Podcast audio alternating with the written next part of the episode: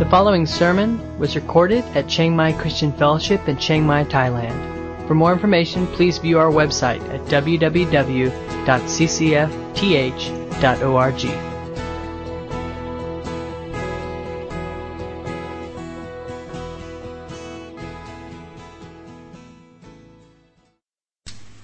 We, uh, as we are going, the Isaac's story, Isaac's cycle begins with the marriage and coming together of Isaac and Rebekah.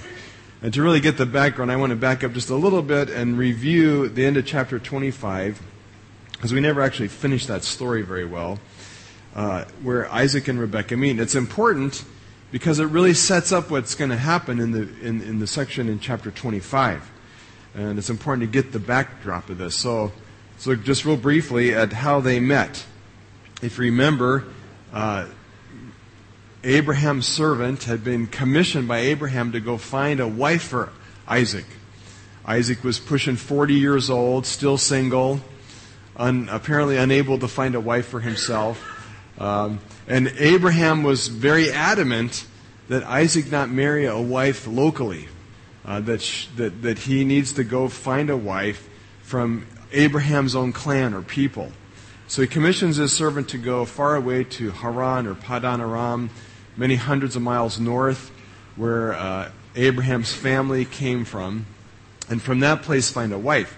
And so the servant saddles up ten camels worth, worth of treasures and goods and travels up to this faraway land. And uh, we find the servant arriving, and the first thing he does is he prays that God would direct him to the person that God chose. And notice what it says in 24:14. He prays, "This is my request. I will ask one of them, please give me a drink from your jug." If she says, "Yes, have a drink and I will water your camels too," let her be the one you have selected as Isaac's wife. So the uh, the servant has this very strong sense that he's on a mission to find God's will, to discover God's chosen person for Isaac, and that this isn't just random, not just any girl will do. That uh, he wants to find the specific person that God has chosen for Isaac.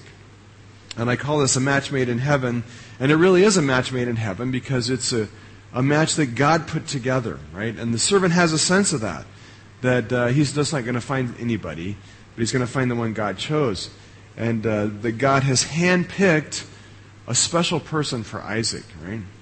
And so he goes and he prays, and indeed God answers his prayer in just incredible ways. Uh, this girl comes, she does offer, amazingly, to water his ten camels, about five, potentially 500 gallons worth of water. No small task when you got a little three gallon jug. You can calculate the number of trips back and forth to the well. Uh, she proves herself to be a person of character. Uh, she's beautiful. And she comes from the right family. In fact, she is actually a granddaughter of, of Abraham's uh, brother. And so it's, it's in every way a perfect match. And uh, the servant then has the uh, task of kind of selling this to the family. He does a brilliant job doing this. And in the end, he's convinced and everybody agrees. And it picks up the story in verse 54. It says, Early the next morning, Abraham's servant said, Send me back to my master. Uh, but uh, uh, the family replies, But we want Rebekah to stay with us at least 10 more days. Then she can go. But he said, Don't delay me. The Lord has made my mission successful. So he has this very strong conviction and sense that God has been in this from beginning to end. God is doing this, and God is bringing this couple together.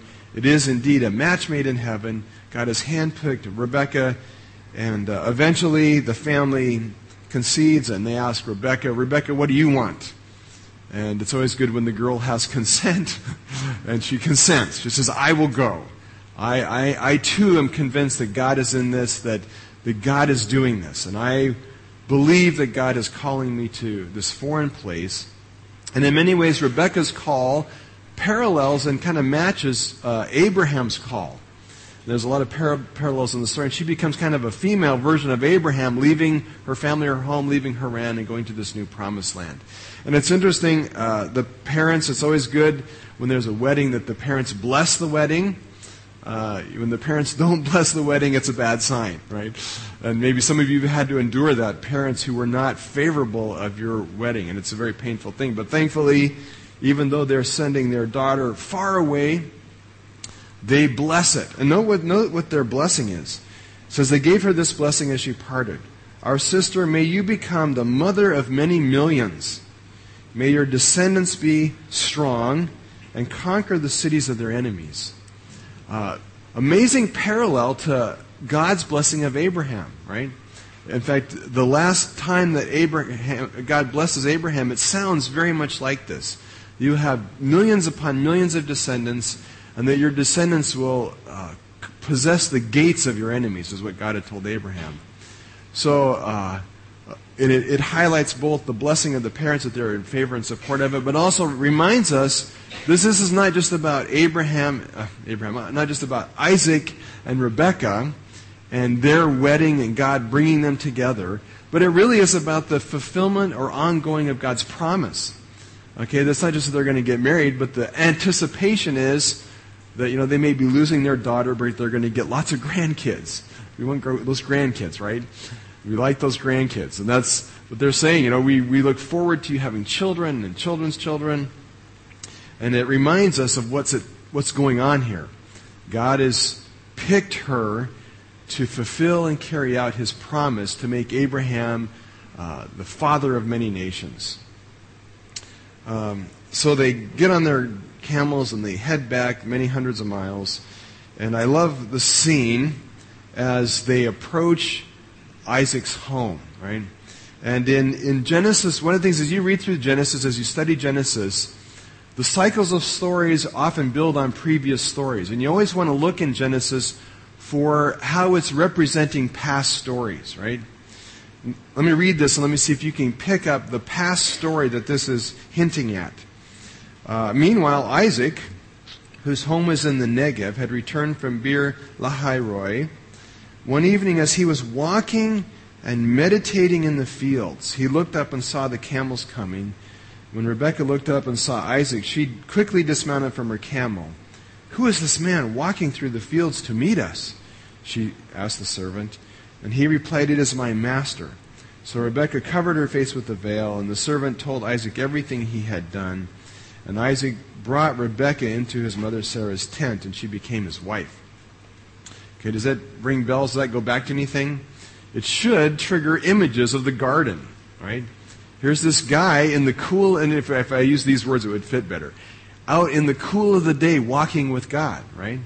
Out in the garden, actually, out in the field. Here's this picture of Isaac, who uh, remarkably, we don't, we don't really know a lot about Isaac. There's very little told about him, other than that his dad tried to kill him one day, and he dodged that bullet. And then he grows up and he gets married and has kids, and then it's all about Jacob. We get this little glimpse into Isaac's life. And here's this guy who apparently every day in the cool of the day would was recapturing something that Adam and Eve had in the garden. He would go out and meditate or pray. Some use some versions translate the word pray would also fit. But it's this picture of this guy walking out in the cool of the day, out in the fields, out in the garden, meeting with God. Um, great song, Just a Closer Walk. I mean, this is Isaac. He's out there singing that song, Just a Closer Walk. You know, he's meeting with God. Uh, he's a guy of prayer. Uh, you wonder what he's meditating on. Like when I meditate, I, I, meditate on Scripture, and I think God calls us that to meditate on Scripture. He didn't have a Bible, hadn't been published yet. You know, could not go down to the Christian bookstore and buy a copy. Uh, what did he meditate on? Well, the, the Bible doesn't say. But throughout Scripture, meditation is primarily the act of contemplating God's past great works and deeds. Well, he may not have had Scripture, but he had a history, a heritage from his own father, his own upbringing, of a God who had done incredible and miraculous deeds. Of a father who knew what it meant to trust in God's promise and to pray those promises into existence, right? And uh, I don't know, maybe he was thinking about the fact that it had fallen to him to be carrying on as father of many nations. And he's going, I don't even have a wife yet. How am I going to have kids? How's this going to happen? But remembering what God had done in his own parents' lives, that uh, his father had had him at age 100. It's going, man, I'm just a young buck, 40. I got 60 years to catch up with my dad, right? Uh, God can do this. And just remembering God's faithfulness to his promise and his word.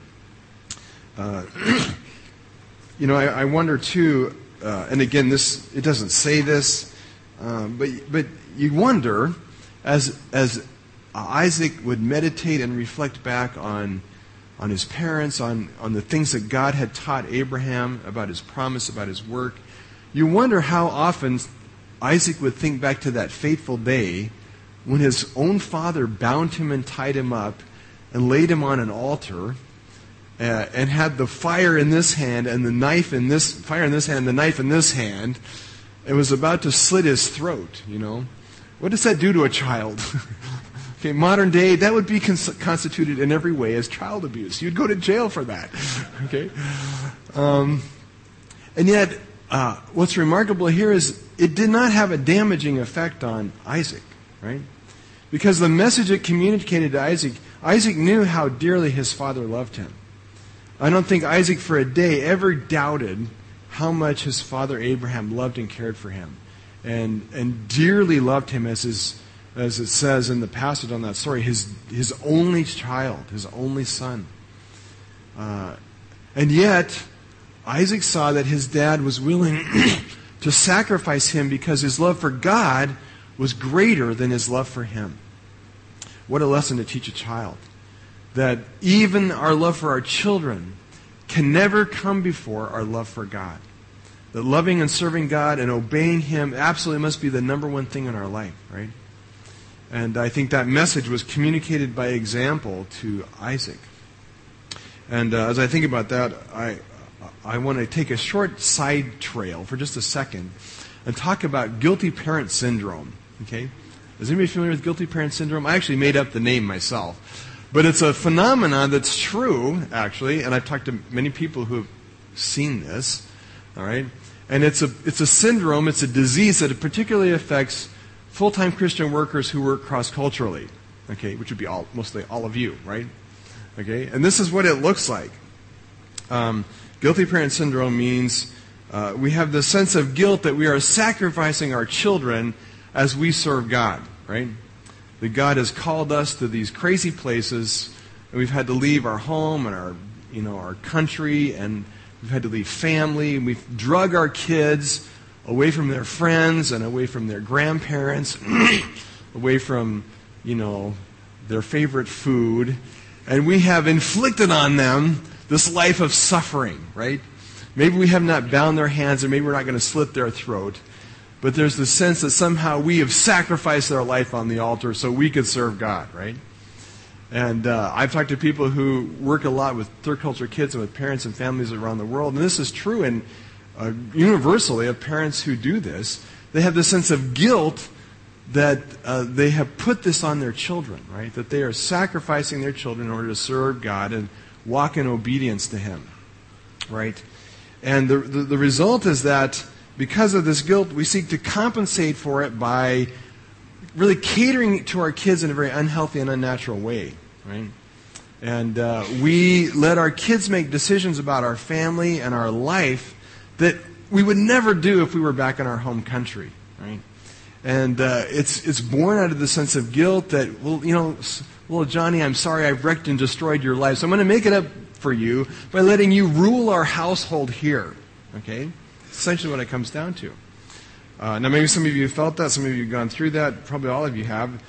Um, and I hear it, I see it often this way. And I, I, I, can't even tell you the hundreds of times I have heard this, okay? Um, and, you know, so don't, don't say this to me. I'm just warning you. Don't say this to me. But I hear this over and over and over again. I hear people say this Pastor, you know, we love CCF. We think you're a great Bible teacher. And when we go, you feed us the word, and we really appreciate that. But we're leaving because my kid wants to go to this church because his friends are there. Right? I have heard that, no kidding, hundreds of times, right?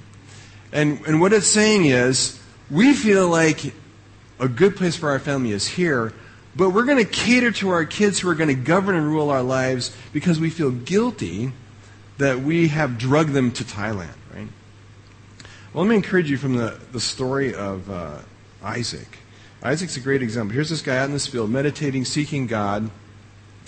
He has not suffered because he was sacrificed at the hands of his father, right?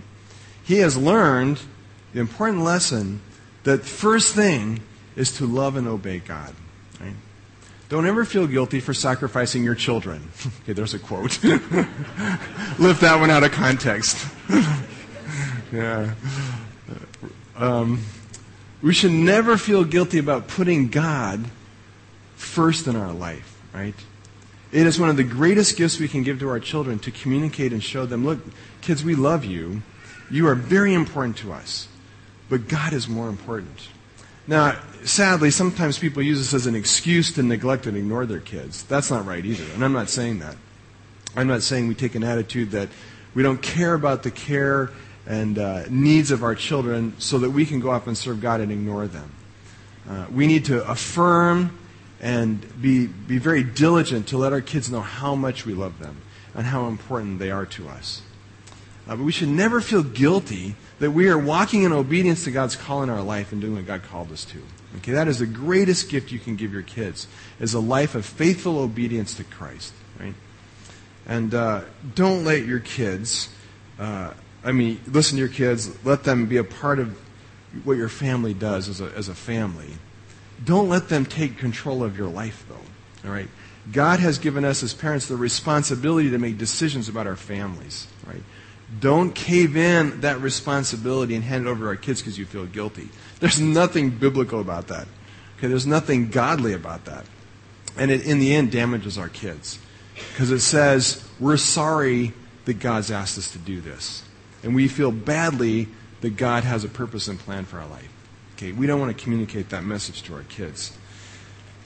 Okay, so much for the side note. Got that off my chest. I feel better now. um,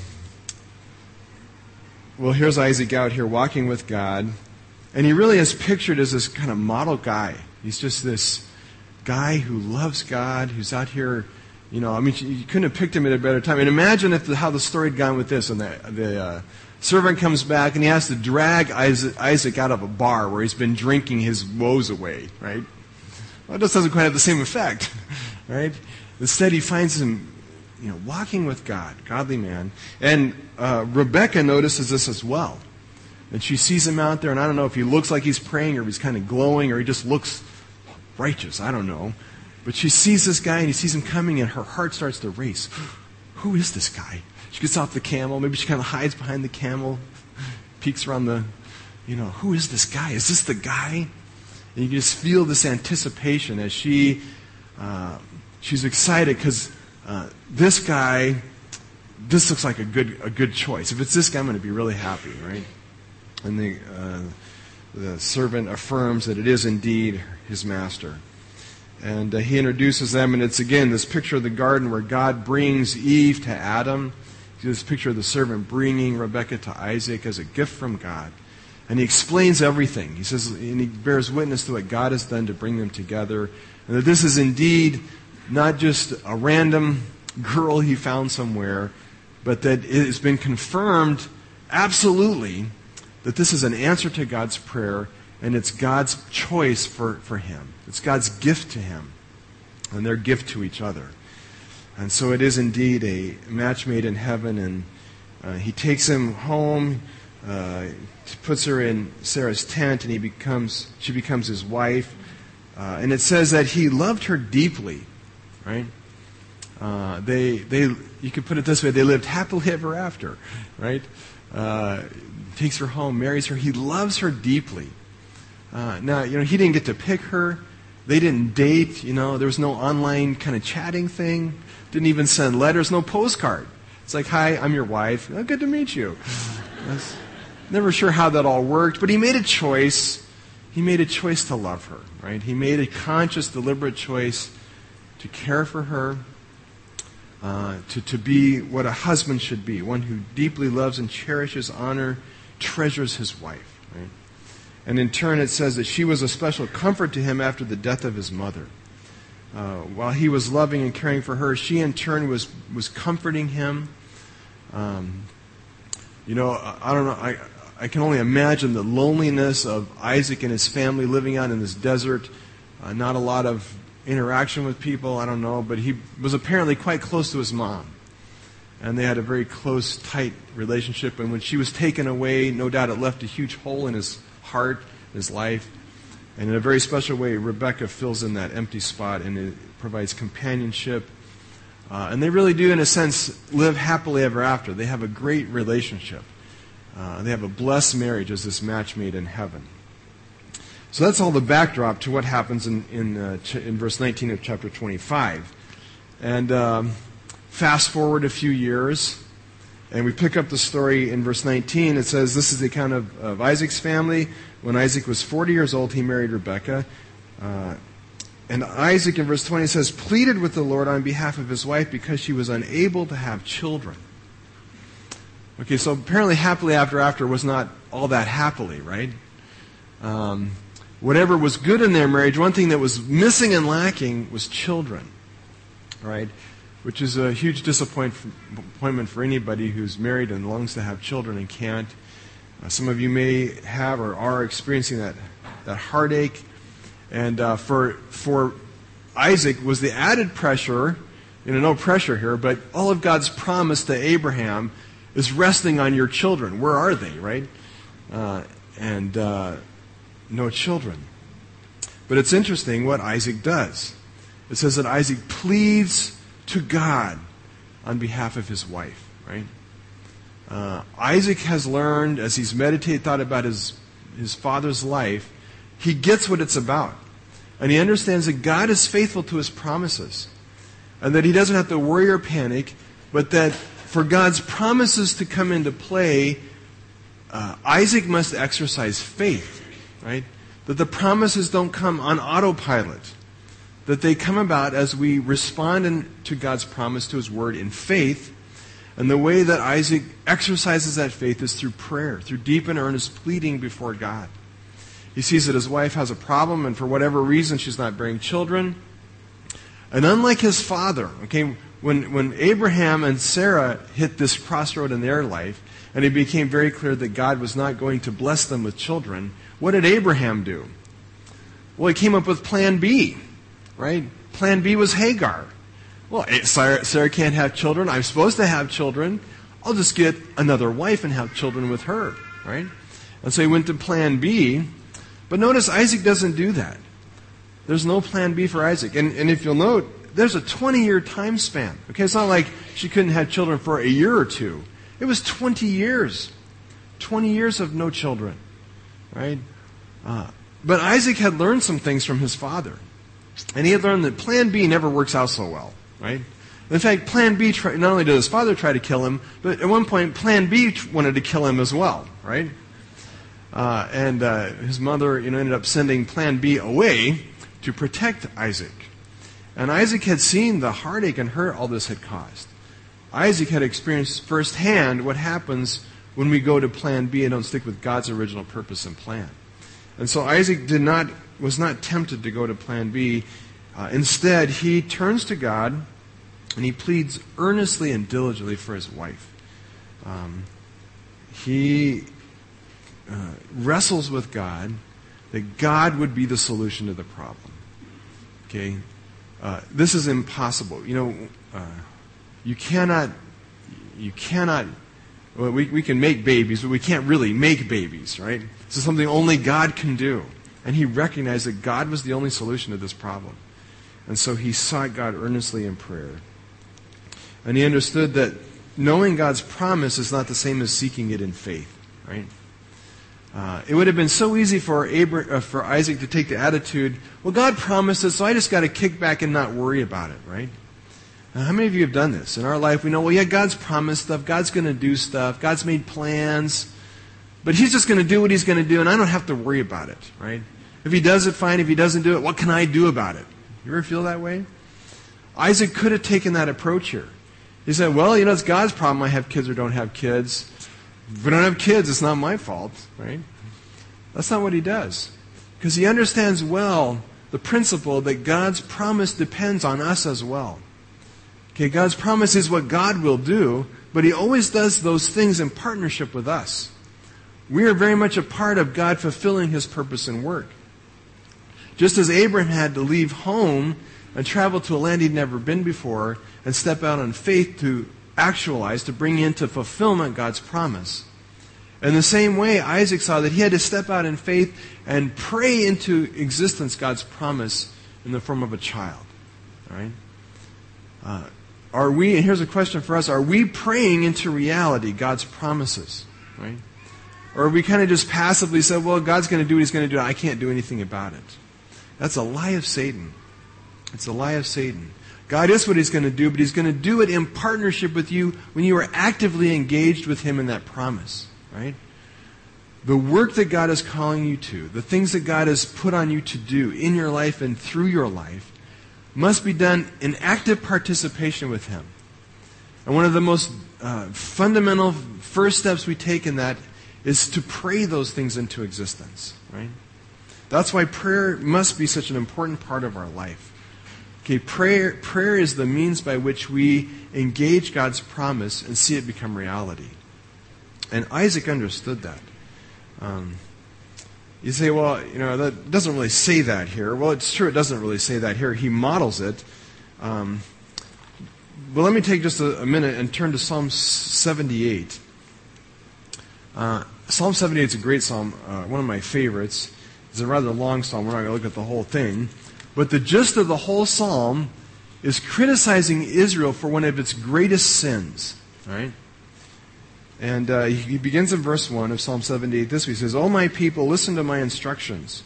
Open your ears to what I am saying, for I will speak to you in a parable. I will teach you hidden lessons from our past. Stories we have heard and known, stories our ancestors handed down to us. We will not hide these truths from our children. We will tell the next generation about the glorious deeds of the Lord, about his power and his mighty wonders. Okay, so he starts off saying this. He says, I'm going I'm going to give you I'm going to give you a picture of what life is about. And I'm going to do it using the stories of old. Right?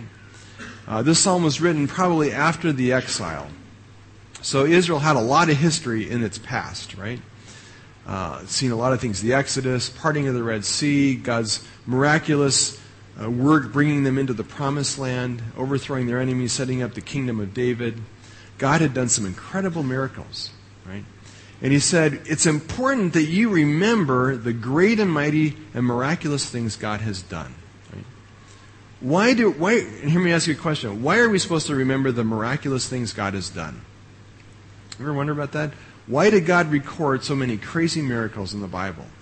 So many crazy acts. I'm right now reading through 2 Kings, the stories of Elisha. And that guy was just the coolest guy ever. He just did some cool things, right? And uh, one of the interesting things about the Elisha stories is they don't really connect to anything.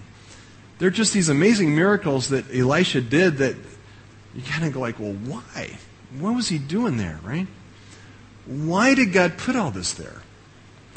Well, he goes on and he tells us a little later. He says this. He says, he says, here's an example. The warriors of Ephraim, though armed with bows, turned their backs and fled on the day of battle. So some of Israel's warriors were engaged in battle.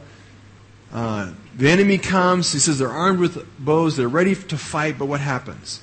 They turn and run. Right? They turn and run. Uh, that act, he says, he says they did not keep God's covenant. I'm in verse 10, by the way, if you're trying to follow me. Uh, and refused to live by his instructions. He says, look here, their turning and fleeing in battle was a break of God's covenant okay, was breaking God's law because they refused to stand up and fight on the day of battle. He says they forgot what God had done. They forgot the great wonders he had shown them, the miracles he had done for their ancestors during the time of the Exodus. Right? Okay, so get this. So he says, first of all, when we don't act and step out and take on the battles God's called us to, and we turn and run, we are breaking God's covenant. We are breaking his laws and his commands. And he said their, their flaw was that they didn't remember the miracles and great things God had done in the past. Uh, he goes on and he text, talks about some of the miracles God did during the Exodus, the parting of the Red Sea, the providing of water. And he's speaking of Israel back in the wilderness. He says in verse 17, they kept on sinning against God, rebelling against the Most High in the desert. They stubbornly tested God in their hearts, demanding foods they craved. They even spoke against God Himself, saying, Okay, get this, I love this. God can't give us food in the wilderness. Yeah, sure, He can strike the water, strike the rock so water gushes out, but He can't give His people bread and meat. You get the picture of that? I love that. You know, oh yeah, sure, yeah, God could, could make water come out of the rock. You know, anybody can do that. But He can't feed us, right? Let's be realistic here. You know, uh, sure, He can do some miracles, but He can't do everything, right? Right? And He's criticized, He says, look, do you see how they were testing God? Do you see how foolish that is?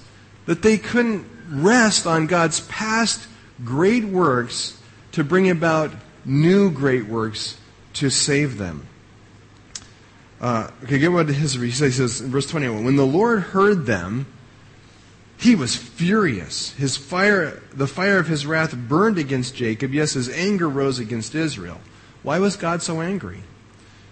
For they did not believe God or trust him to care for them. That really sums up what the whole psalm is about.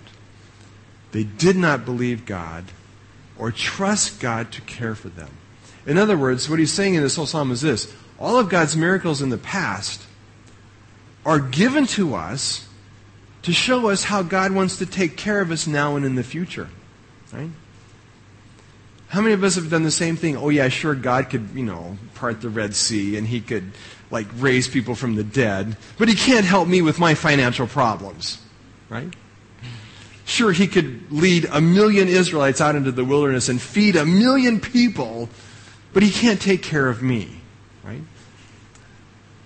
Isn't that exactly what we say, right? we don't actually say that, but don't we think it all the time? When we don't believe God is going to take care of us. Okay? Now, I'm not going to ask you to raise your hand, but how many of you have worried and been anxious in the last week, the last month, right? And you've sweated because you weren't sure if you're going to have, you know, everything you need, if God's going to take care of you, maybe with your visa or with money or with some need you have, and you've worried about it, right?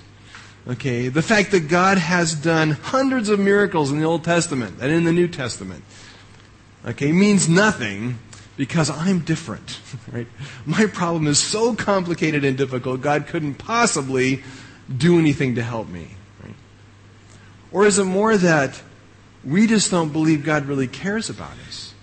That somehow God liked those people, and He just is not really paying attention to me, right? Right? And the, the charge in Psalm 78 is that God was furious with them because they did not believe the goodness of God and that He would care for them. Right? Isaac did not make that mistake. Isaac knew clearly what kind of God was the God of his father Abraham? A God who dearly loved Abraham and Isaac and those he called and was calling, uh, that he had a purpose and a plan, and that he was going to fulfill that plan. And it was up to Isaac to prayerfully seek God's help. Right? That's the bottom line. Prayer is simply this. Prayer is coming to the place in our life where we know we cannot do it and we desperately need God's help and we turn to Him and we say, God, help. You've promised to take care of me. Okay, now would be a good time. Right? I need your help. And you know, what I need help with is impossible, but I know that's not a problem for you because you are a God who can do the impossible and the miraculous. Right? Do you find yourself limiting yourself to prayers that are not impossible? You know, to, to only praying what anybody could do? Or do we pray for God to accomplish His prayer through miraculous and powerful and almighty means? You know, God, by the way, you know, it makes Him look good when He does things that we obviously had no part of. Okay? Okay? When it's so big and so huge that everybody goes, well, wow, that was a God thing, right? Well, God gets the glory. God likes that. Okay? It's His purpose. He wants to glorify Himself in our life through incredible, miraculous answers to prayer. And that's exactly what he does for, for Isaac. He miraculously answers his prayer, and after 20 years, uh, Rebekah gets pregnant. Uh, that in itself causes problems. Okay, uh, first they get married, can't have kids. Then she gets pregnant, and she, she thinks she's going to die. Right? She says, you know, there was this war going on inside her. Literally, this huge clash, this huge bone crushing clash. I mean, uh, these two boys were at it from birth, from pre, you know, from from conception, right? And she said, "There's a war going on inside me," and she doesn't know what's going on, and she's she says, "I know what's going to happen to me. I think I'm going to die." She says, "What good is it?" Uh, the Hebrew could be translated kind of this way: "What good is it to get pregnant if it kills me?" Right? Uh, um, that's what maybe every lady says. I don't know. I've never been there. Um, very uncomfortable, very painful pregnancy as these two boys are going at it in the womb, right? Every night, Muay Thai, right? They're getting getting started off early. Um, what does she do? Well, she does the same thing her husband does. She goes to God and she seeks God's help. She seeks uh, in this case, not help, she seeks answers. What's going on? God, what is going on? And again, God is faithful to give her a word. And he gives actually a, a, a, prophecy or an oracle. He says, the, the two boys within you are two nations uh, who will be in conflict for many years to come, far beyond their own life. And, and uh, the younger is going to rule over the older, which uh, was a shocking word in their day. Um, Again, God is faithful uh, to speak to her. We'll talk later about uh, the, the two boys. Um, but let's just sum it up this way. You know, God is faithful to answer, right? God is faithful to answer. And, uh, you know, throughout Scripture, anytime people called out to God in faith, God is always faithful to answer, right? And his answer, by the way, is never, you know, I don't really care about you, and so, you know, you're on your own. Sorry. Okay? That is never God's answer. Okay, and I know, you know, there's a whole thing, well, God always answers yes, no, or maybe, right? It's never maybe, okay? God never says, well, I'm undecided on this one. Okay? God knows. It's either yes or no, all right? Then you may have to wait a long time. You had to wait 20 years to get yes. All right? God's timing is sometimes very slow, and He builds faith in us as we persist in prayer. Because God, His answer is never maybe. His answer is, you know, maybe wait, but His answer is always yes or no. And if His answer is no, it is always because He loves and cares for us. And the no means that there is a better answer than what we're asking for. Right? God always answers. Always. All right. So here's the deal. When you're praying, don't just throw a prayer out there and and you know after the first day it doesn't get answered and you go well i guess god said maybe so i guess i'll just quit okay don't give up so easy right persist in prayer okay the thing is we need to bring god's promise into reality right now either you don't know the promise or you're giving up too quick right or you're, you're just being weak in faith. Okay, we got to be convinced that God's promising things and He's going to work and He's going to do things, and we must persist in prayer until we see God work and answer to those things. Right?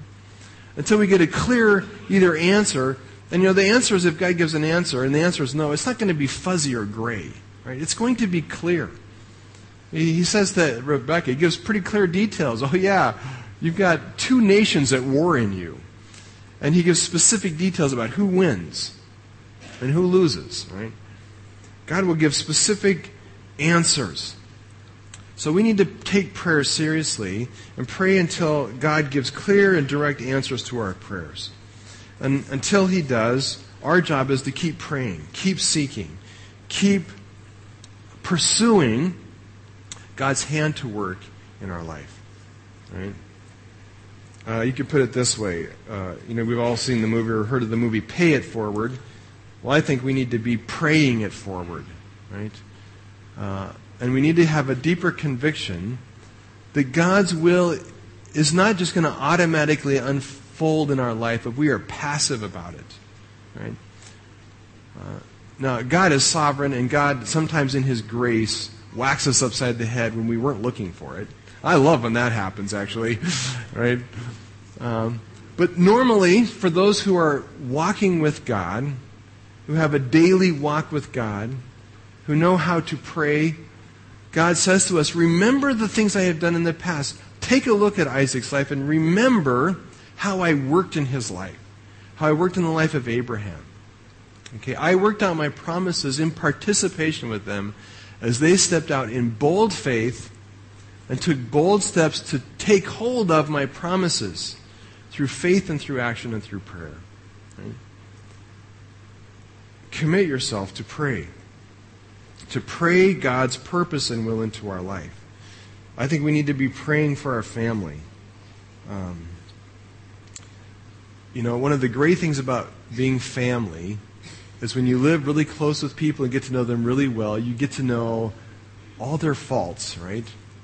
Uh, Denise can tell you everything that's wrong with me. It's the great thing about being married. Right? It's the great thing of humility. Because if I ever think a lot of myself, I can just ask Denise, you know, and she'll tell me what, I'm not that great, right? It's, it's a great gift. Um, and it's, it's also a gift that uh, we can we know our spouse, we know our children in ways maybe nobody else in the world knows them. Uh, and honestly, some of those things sometimes can drive us crazy, right? Sometimes we don't like all that we get. How are we supposed to respond to that? Well, you know, you can complain. Doesn't work so well. okay, you can criticize them. Oh, that goes real far. You know, I love you, honey, but right? Uh, it may not be helpful. Or you could pray you could pray that God would work in those areas of weakness in our family's life. Right? Uh, I think God calls us to that. I think it's one of the most important ministries we can have in our families to pray for those things in each other's lives that we see as, as weaknesses, as, as areas of blind spots in our, in our spouse and our children's life.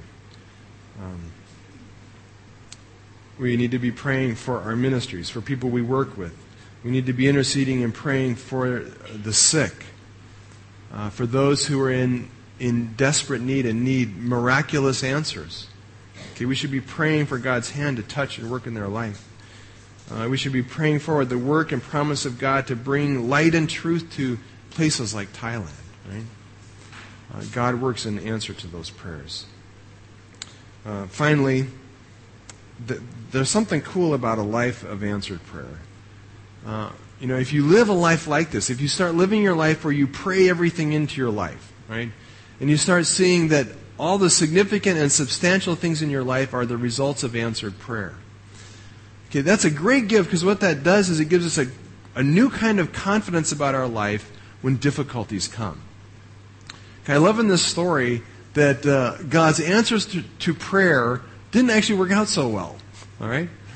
You know, the servant prays for a wife for Isaac, and he, and he's, he gets Rebekah and he brings her back, and she's childless, right? Now, if, if he had not put that kind of labor, of effort, of prayer into it, uh, he could have easily thought, man, I messed up. I got the wrong girl. This girl can't have kids. Okay, this can't be God's purpose and will, right? And you can start second guessing your choices. Uh, but there's no second guessing when it's clearly God's answer, right? Isaac never wondered, oh, this must be the wrong girl. Because he knew God had answered prayer. This was definitely God's choice. So he didn't have to panic, right? He could be confident about his life, about his, his marriage to her, about what God was going to do because she was an answer to prayer. Likewise, when Rebekah gets pregnant, and, you know, she's going, man, this is going to kill me, right? Had it not been an answer to prayer, well, you wonder. But this was an answer to prayer. This was God's doing.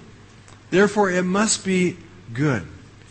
It must be that it's going to work out in the end, and it does. uh, when we build our life on the foundation of prayer, we can have confidence that our life is exactly what it's supposed to be, no matter how difficult it gets, right? when you've got where you are as a direct result and answer to prayer, it may not go the way you thought. Right? It may not go at all the way you thought. And you may feel at times that it was it is a failure. But when you got here by prayer, you never have to doubt that God's not in it and He will, in the end, make it successful. Right? What a great way to live life with that confidence. Go, you know, I got here by prayer. I'm going to get through it by prayer. And I know God is walking with me through it all. Right? Does God answer prayers in miraculous ways? Well, He does. And I know many of you have testimonies uh, of how God has worked. And uh, somebody, in a minute, if somebody has a testimony they want to share, we'll, we'll give a minute for that. Let me share one recently that happened in our own life. Uh, our home, we have several uh, Thai girls who, who live with us. And uh, most of them come from fairly good Christian homes, are themselves strong Christians. But one of them, uh, she uh, came from a home where there are no Christians. When she came to our home, she wasn't a believer and has really just struggled with what faith is and to know Christ. Uh, she, to this day, is still the only Christian in her whole village. And a lot of pressure, you know, to go back to Buddhism and other things. And about a year ago, uh, during school break, she went home. And uh, on top of the influences of her family and pressure to return to Buddhism and not to become a Christian, she has uh, a boyfriend who's a bad influence in her life. And last year, a year ago, uh, when she was supposed to return back home, she told her parents she was coming to our house, got on the bus, about halfway got off the bus, exchanged her ticket for a ticket to Bangkok, and went to Bangkok to hang out with her boyfriend for several weeks. Um, uh, thankfully, her dad called saying, You know, is, is, my daughter there? And she goes, Well, no, we thought she was with you. And uh, huge mess. And uh, we prayed and prayed, and thankfully she came back and dealt with that. Thought things were better. Um, this year, you know, it's now school break, time for the kids to go home, go visit her family. Uh, we think things are good. Uh, but come to find out, she, she's been lying and playing these tricks again and was planning another by baitiao to Bangkok to see the same boy who's just trouble. Bad, bad news. And uh, when we got this word, this information, Denise and I were actually clear down in Isan and not here, not able to chain her in her room, which is really what we wanted to do. Uh, and, uh, and I just really felt like, you know, she's now 18 and was at a crucial turning point in her life where she had to choose if she was going to follow God and seek happiness and joy and fulfillment in her life through God's purpose and will, and trust that He was going to provide the things she was longing in her life, right? Or she was going to turn away from God and seek the world to provide her happiness and joy and contentment in life, right? And I just really felt like it was a critical turning point in her life. And uh, Denise and I just prayed. You know, we're 500 miles away, we just prayed, God, you have to work in her heart. Help her see the truth, right? And last time that she went away with this guy, it ended badly. It ended very badly. I said, help her see where that the wages of sin is death. And I mean, I just prayed, prayed, prayed, prayed, earnestly for her. Like Isaac here, I pleaded with God for her soul, really. Uh, got back. Uh, we were able to kind of keep her captive till I got back. Um, got back, sat down to talk with her. And the amazing thing is that somewhere in those five days between, God touched her life. And uh, she was a broken girl. I mean, broken inwardly. And uh, somehow, and I, I, you know, had all the things I was going to say to convince her, you know, to break her myself or whatever, get through. I didn't have to, because God had already done it. God had already turned her heart, and she saw uh, as God revealed to her where her life was going if she went down that path. And she said, I know it was wrong, and I've decided to go back and, and go home uh, and take care of my little brothers and sisters and be with my family. Right? And I really feel like, I mean, I don't know if the battle's over with her yet or not, but I really feel like something drastically switched in her life. Uh, at a crossroads, she made the right choice because God intervened, right? Now, uh, had I not prayed, would she have done that? I don't know. But I know that I prayed and God answered, right? And I believe God calls us to intervene for our family, for coworkers, for organizations, for nations. He calls us to pray. Pray it forward. Pray into reality His work and His purpose. Right? Prayer is not just a waste of effort that makes us feel good. It's real. And God moves in response to our prayers. Let's pray. Father, we do just stand in awe that you even pay attention to our life at all, much less that you choose by your sovereign will to partner with us and you invite us to join with you in fulfilling your sovereign purpose and will in the world. Uh, Lord, it's just, it's just incredible to me. And you could do it completely apart from us. You could do it uh, with absolutely no involvement on our part. But that's not how you operate. Uh, you call us to join with you by faith. And Lord, the reality is we still don't really do anything. Um, it's still all you. But through prayer, through faith, we become channels of your power and your work. Lord, I just pray that we would have a vision for what you want to do in our lives and in the world. That indeed you are a God who still does miracles every day. And you seek to do incredible works, incredibly great th- things to your glory and your honor, so that you will be exalted in our lives and in the world.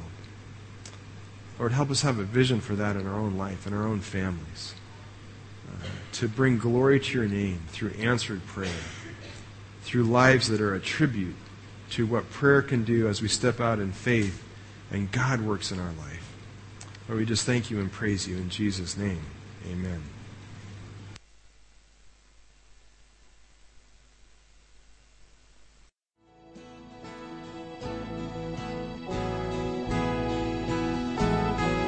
You've been listening to a sermon recorded at Chiang Mai Christian Fellowship in Chiang Mai, Thailand. For more information, please view our website at www.ccfth.org.